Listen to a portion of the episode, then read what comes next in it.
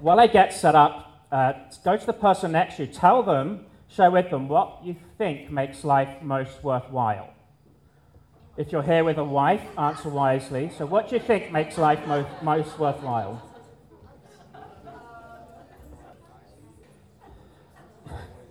typically, when that question's asked, or typically when that question's answered, people come up with a relational answer. Quora did a survey of what makes life worthwhile. Here are some of the answers visiting odd places I remember from my childhood, spending quality time with family and friends.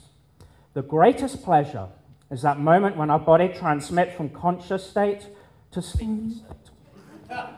As a young man, realizing that a girl I like likes me too. That's a lame one. Uh, anyway, here's a, the love of a dog. Dog owners, you'll know exactly about that one.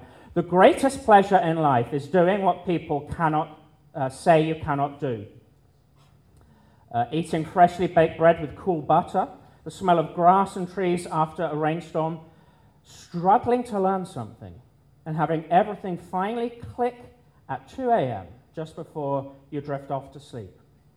Meeting your children for the first time, and to be able to prove your critics wrong when you're doing something you love. Whatever we find worthwhile, it's a myriad of answers, whatever we find worthwhile really impacts how we behave. Whatever we find worthwhile really impacts actually what we believe and behind what we believe is our own worldview. There's a whole load of worldviews out there, but typically what makes life most worthwhile impacts what we believe and is uh, a cause of our worldview. The worldview is the deep down answer, whether you've said it or not, what you believe the point of life is. So, lots of us, I know before I came to Christ, I thought the point of life was to have pleasure and to pursue pleasure and not get caught. Uh, I don't think I'd ever said that, but that motivated so many of my behaviors. Here are some of the different worldviews out there. Uh, there's a religious worldview, and it says the point of life is to be tested and return triumphant to an eternal reward. The evolutionary answer to survive long enough to reproduce with a choice specimen or specimens, I see what they're doing there, and to ensure the propagation and advancement of the species. The selfless answer is to help others as much as possible. The purely capitalistic answer is to amass and generate as much wealth as you can. The hedonistic answer, that's probably my worldview, was to have a pleasurable time. The singularitarian answer, to help advance technology to the point of exponential awesomeness. Nationalistic answer, to help your country be its full potential, the vainglorious answer to achieve historic cultural immortality through writings, conquests, or deeds. The absurdism answer there is no ultimate meaning. We make life on our own. And then the English answer to be polite and grammatically correct. uh, understanding what's behind our view of the point of life, understanding what our worldview is, uh, gives us a really good insight into our identity, gives a really good insight into who we are. Uh, it changes how we live, and it changes how we do community. Now, as a church, we are in a teaching series titled Blueprint. Blueprint would be uh, an engineering diagram of how to make a certain thing. It's essential before you build something. And we're at a relaunch stage of our church. We're kind of chapter three now. And we're seeing, okay, who are we as a church? What are we made up of? What's our name? Uh, we've changed our name, in case you didn't know, to Antioch Church. We used to be Antioch Community Church Wheaton. We're now Antioch Church.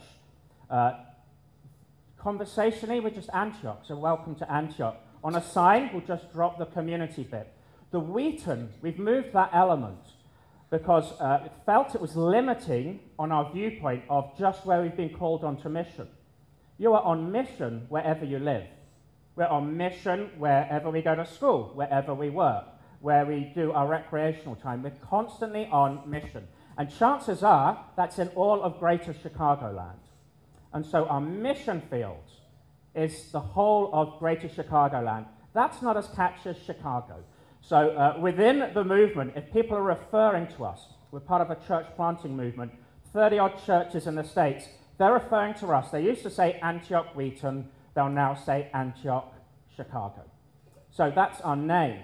Last week we spoke about mission. We had Drew Stedman, our executive pastor from uh, the movement in Waco, coming up and visiting us, and he spoke specifically that our very identity is based on mission and that we add life onto that. We don't think what we want to get out of life and see if mission will fit on.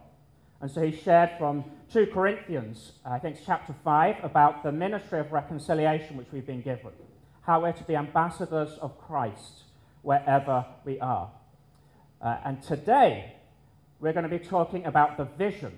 So, a mission is what are you aiming for? And as we're being ambassadors of Christ, as we're bringing God's kingdom wherever we are, it's almost like saying, uh, in Wheaton as it is in heaven, in Chicago as it is in heaven.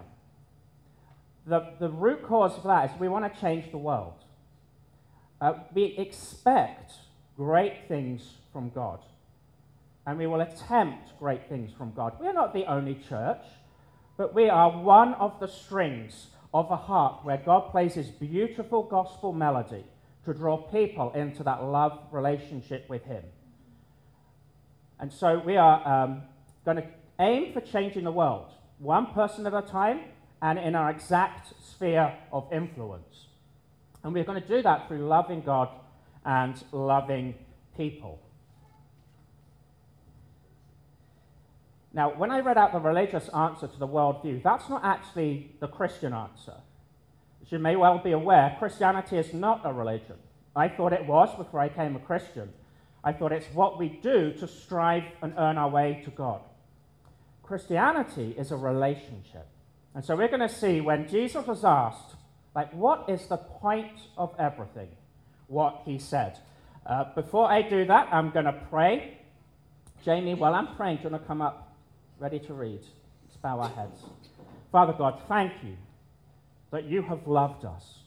You've called us into relationship with you. And you have shared your mission with us to change the world, to bring heaven here on earth. Lord, to be a reflection of what is to come. I pray these things in your Son's name. Amen. The context of the text, the text is going to be Matthew, hang on, Jamie, Matthew 22, verses 36 to uh, 40. Now, Jesus has been teaching, and uh, in Jerusalem, the religious rulers don't like the fact that everyone is listening to what Jesus is teaching, and he seems to be teaching with a greater insight. And so their desire is to trip him up.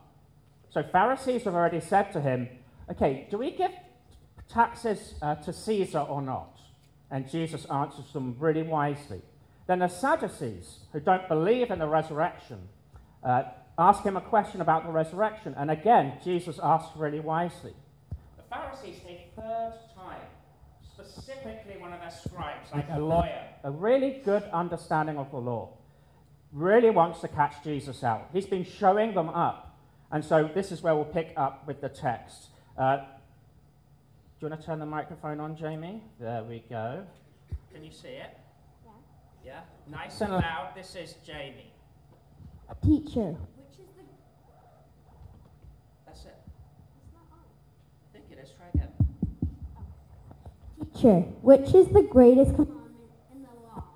Jesus replied, Love the Lord your God with all your heart and with all your soul and with all your mind. This is the first and greatest commandment, and the second is like it. Love your neighbor as yourself. All the law and the prophets hang on these two commandments.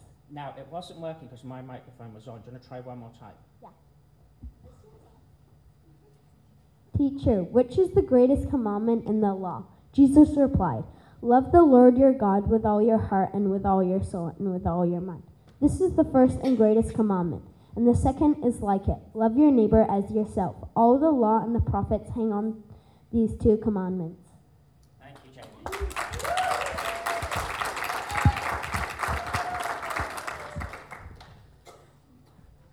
James, just a top tip don't speak to your sisters in the microphone, okay? When you go downstairs, it'll come here. Just a quick look into that text.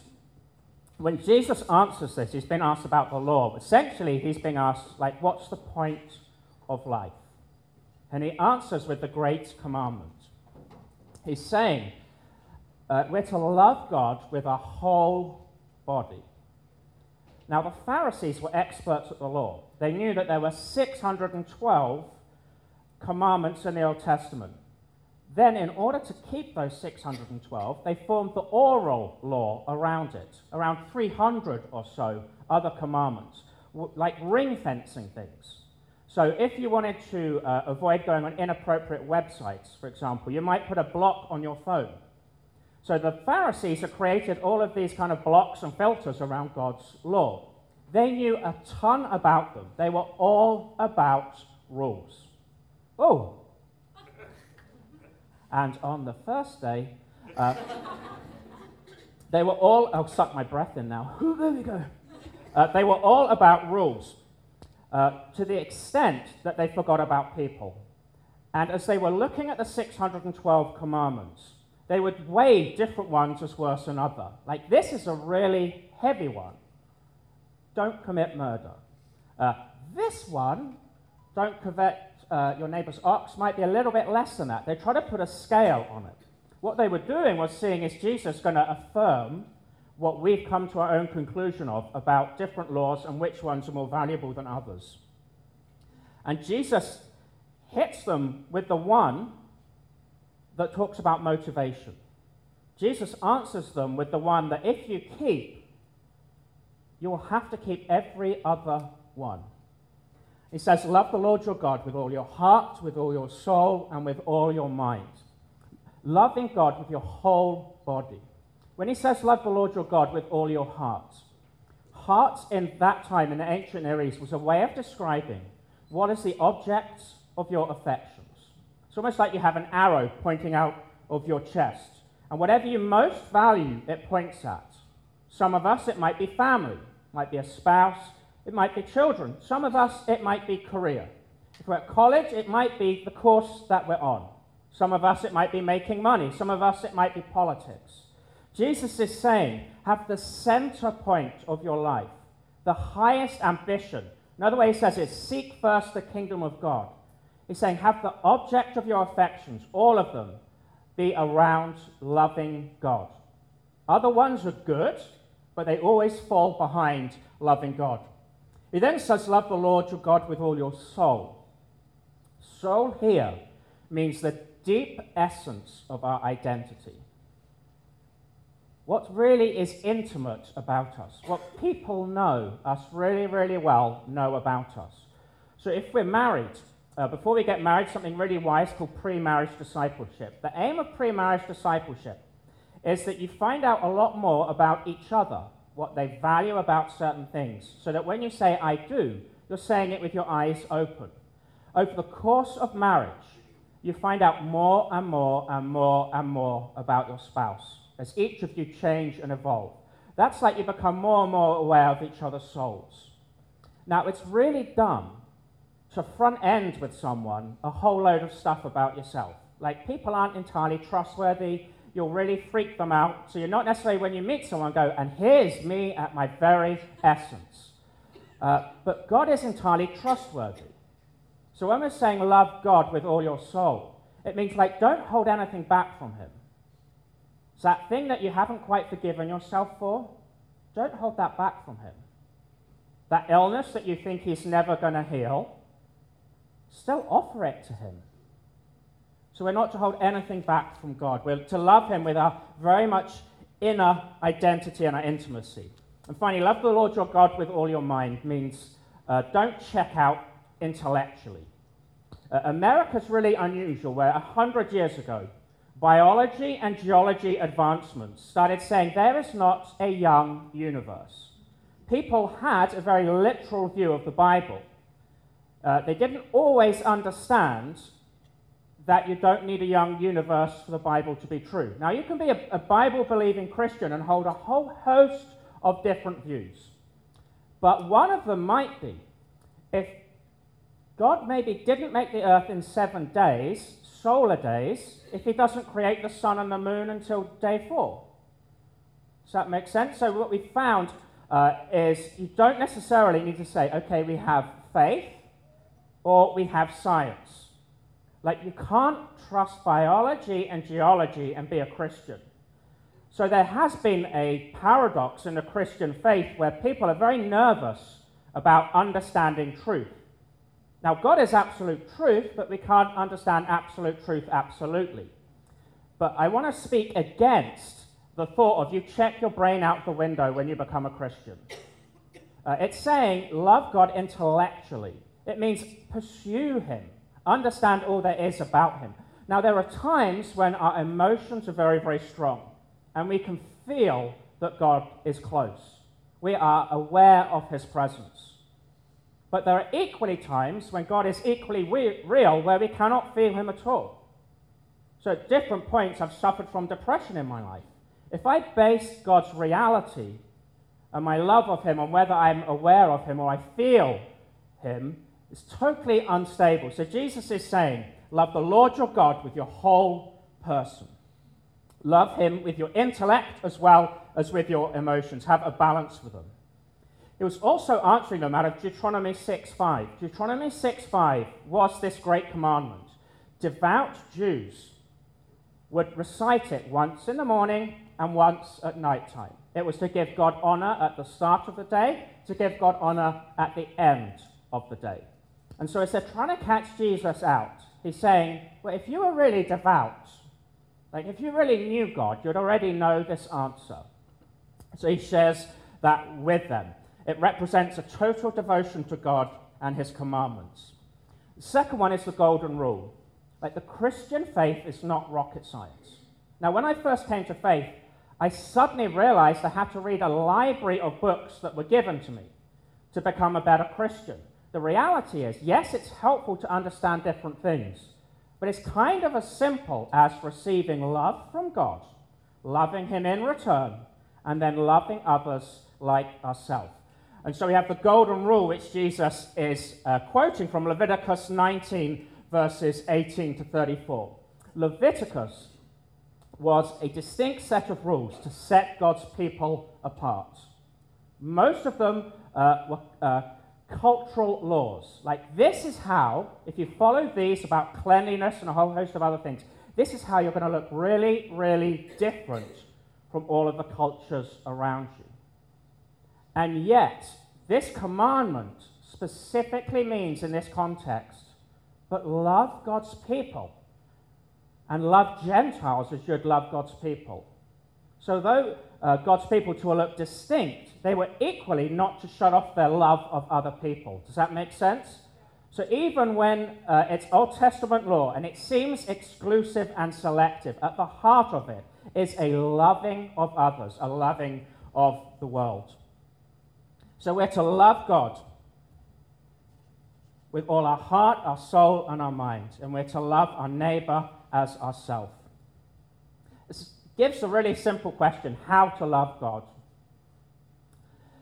Uh, this, I've got probably 15, 20 minutes left for this message, maybe 10, depending how many people doze off.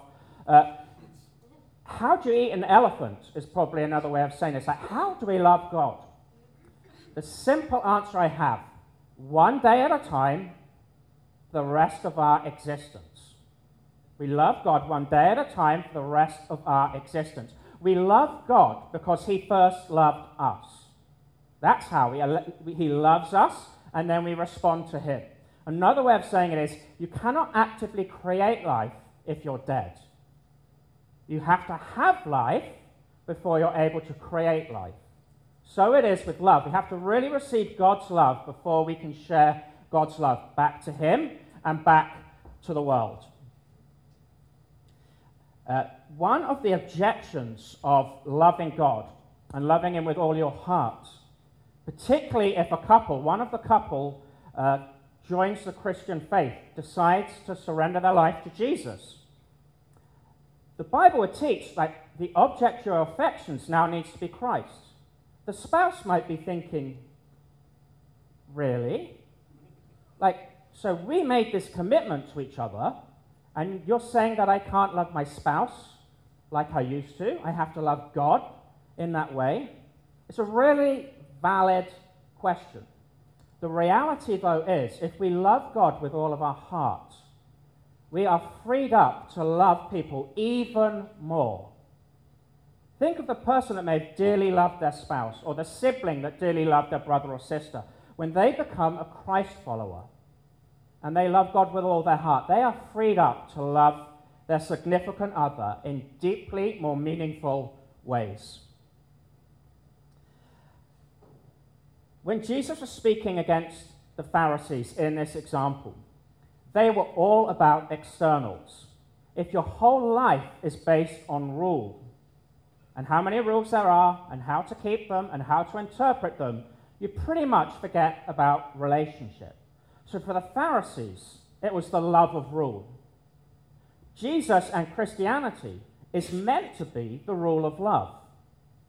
So, not the love of rule, not this legalistic attempt to get up to God, but uh, the rule of love. Love is meant to define who we are at our very essence.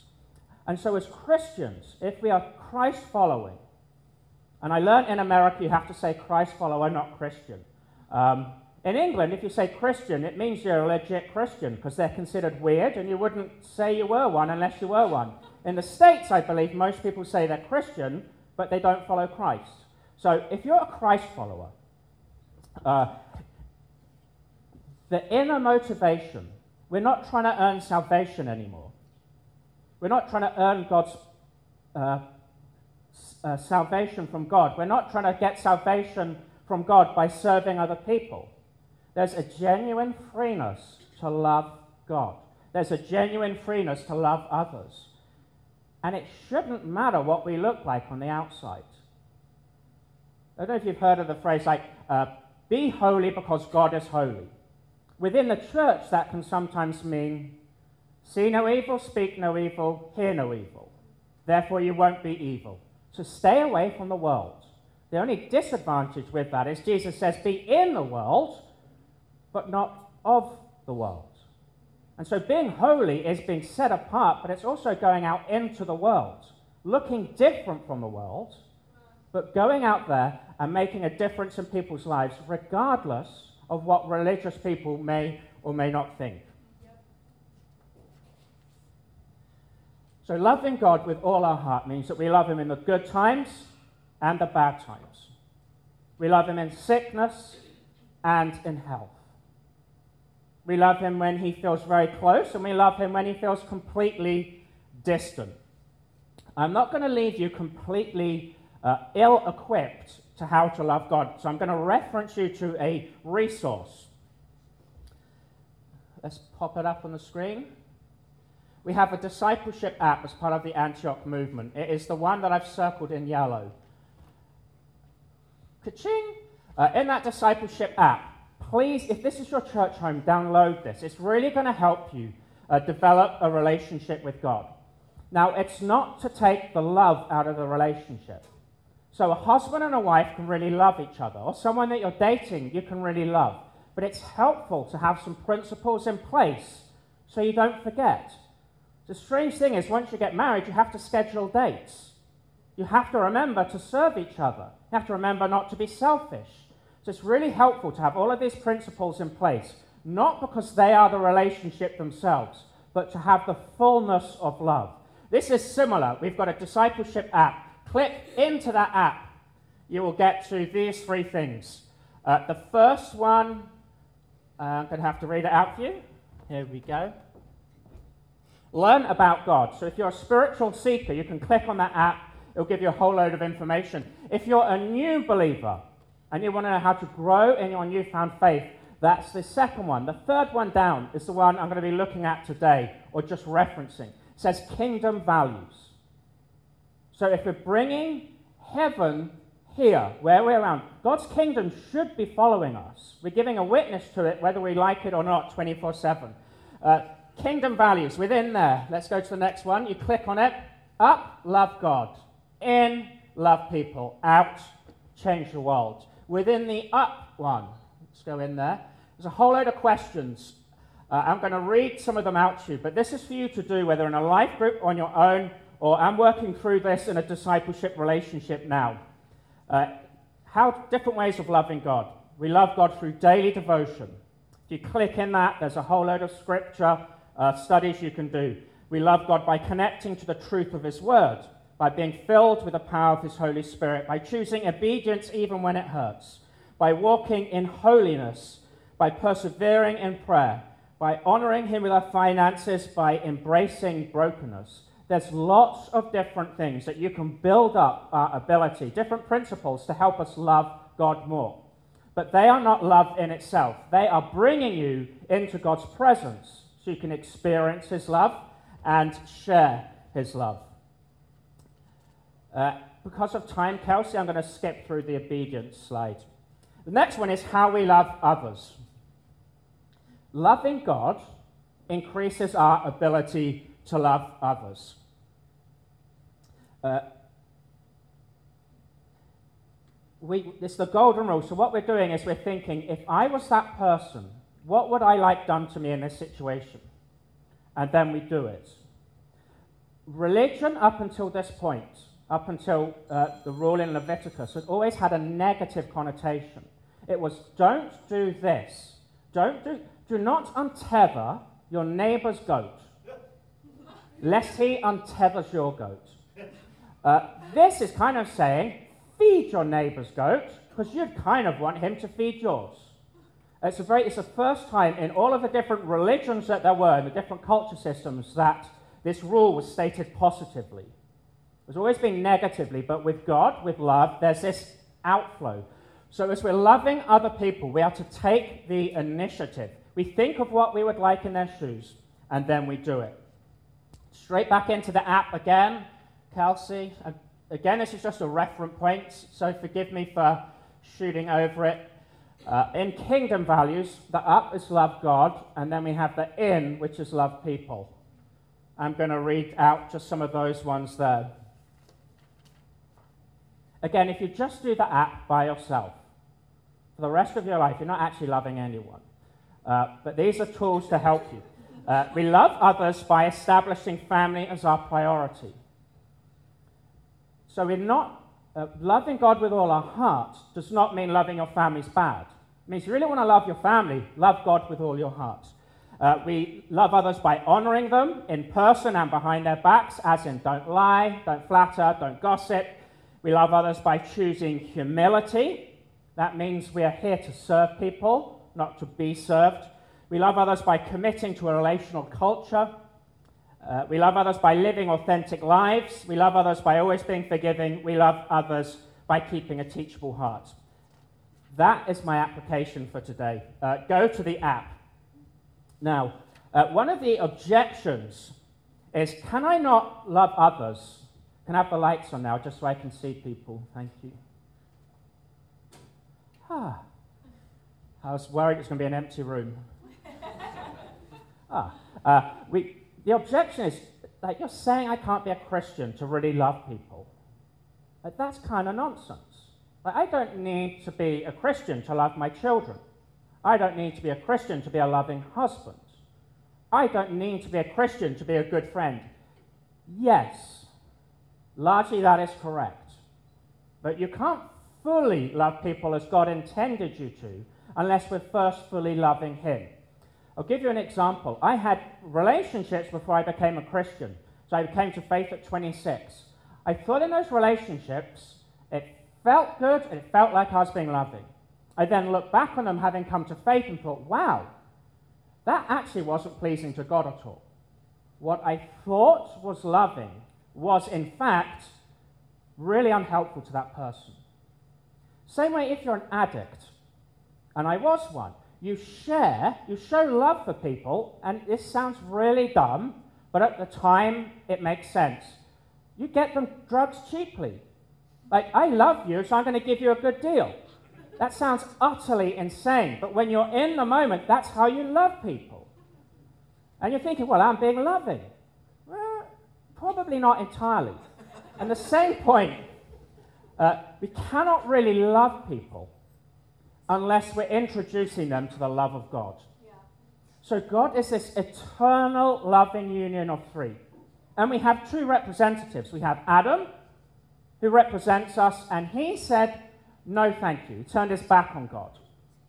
And sometimes people will say to me, Well, if I was Adam, I don't think I'd have eaten that fruit. I say, Well, have you ever blamed your wife for something? As a kid, did you ever point the finger at someone else? Yes? Then you're Adam.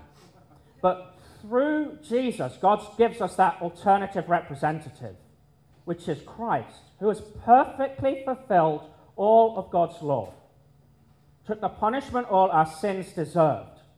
And so through him, we can be in a relationship with God. And it's not just a kind of a, a good relationship for the here and now, it's an eternal relationship. So think of the people that you most love. Uh, if it's, I've got a dog, um, I adore, his name is Rascal or Rascal. At some point, he is going to die. Don't tell my children that. Uh, I am going to miss this big piece of affection when he goes. Every relationship that we really value at some end, at some place ends. Relationship with God is eternal. It never ends. It's the best foundation for every other relationship. I love my kids. I want to spend eternity with them. Now, if I wasn't a Christian and I didn't know the gospel and I hadn't shared it with my kids, I wouldn't be loving them to the full extent that God had for me to love them. And as much as I enjoyed and savored the relationship in the here and now, I would not be able to savor it eternally. So we can show love without being a Christian, but it's not an eternal love. It's not an eternal hope that we're sharing. So we have the golden rule do to others as you'd want to do uh, them do to you. Yes, we can kind of love others without loving God first, but when it comes down to it, true love looks like sharing the gospel. True love looks like encouraging people within the gospel. The bad news of everything I've just said is it's almost impossible to love God with everything It's almost impossible to love others like ourselves. We can get it wrong every single day. The good news of the gospel is we don't have to do it perfectly. The good news of the gospel is Jesus did it perfectly. And so when we fall short, he loved God with everything. He's been loving God since the beginning of time. And when we fall short of loving others, Christ loved others perfectly. He died for each one of us. And I don't know what your life was like before you met him. Mine was not good. I would try and show off to my friends by cursing God out, saying, Look, he's not real. And yet he still died for me. Even knowing I would do that, he still offered me the gospel. And so there are times when we will not perfectly love others. But Christ has been perfect in our behalf. But that doesn't mean we stop trying. Does that make sense? We're never going to be perfect. Great. You don't need to be. But please, for the love of God and for the love of others, try and reflect God's love back to Him and try and love others as you'd want to be loved ourselves. As we think of all the things that we find worthwhile in life, as we think of the point of life, it's that relationship with God. The things that we find worthwhile, unless they are uh, getting great pleasure from doing things people tell you you can't do, I took that as rebellion, not so much not believing in someone. We won't be able to be rebellious for all eternity, but all of the things that give, make life worthwhile, they become technicolor in a relationship with God. I knew life was precious before, when I had friends die. I really know how precious life is now. I enjoyed relationship before. I really enjoy relationships now, knowing that I'm fully forgiven knowing that even if I'm afraid of hurting someone, that God can smooth over that, that there is forgiveness. I'm going to do a prayer of examine now. I'm going to ask the band to come back up. So, as a church, we want to change the world. We do that by loving God, and we do that by loving others. I'm going to do three prayers. First prayer, I'll pray out and see God, where where is the arrow of my heart pointing? I'm going to ask him to draw something into your head. I'm then going to pray, God, where have I been falling short of loving you? What am I holding back? What is it that I don't trust you with? What is it that I think your forgiveness is not enough for? What area of my life have I not experienced healing or love? What area of my life do I think you don't care about? And then offering it to Him. And the third one I do prayer of examine is where have I not loved others? And whatever you get in your head, that's likely to be God prompting you. This is how you can love others better. So, will you bow your heads as I lead us in this prayer of examine?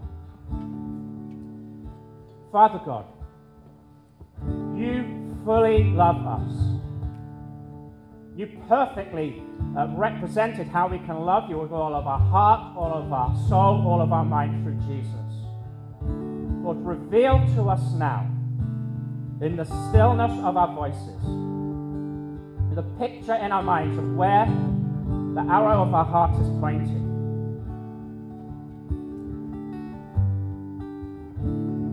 Lord, forgive us. It's so easy to be distracted.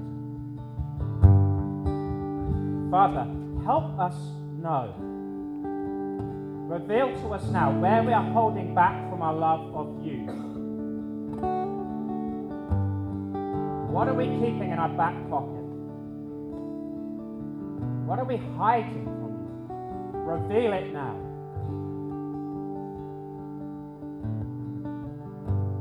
And Father, take it. Take all of us who want to be in relationship with you.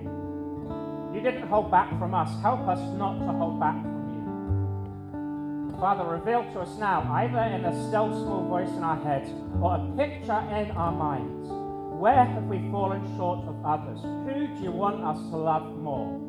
Reveal that now. Father, help us to seek reconciliation. Help us to say to people, I haven't loved you as I would want to be loved myself. Will you forgive me? Help us to turn to you, spending time with you in your word, spending time with you in prayer, asking to be filled by Holy, you as Holy Spirit, sharing your gospel with others. Lord, we need you. Help us to want you with everything that we have. So talk about loving you, Lord. Make it move from duty to delight. Make it move from the external rules to the inner relationship. And we can pray this to you because of Jesus.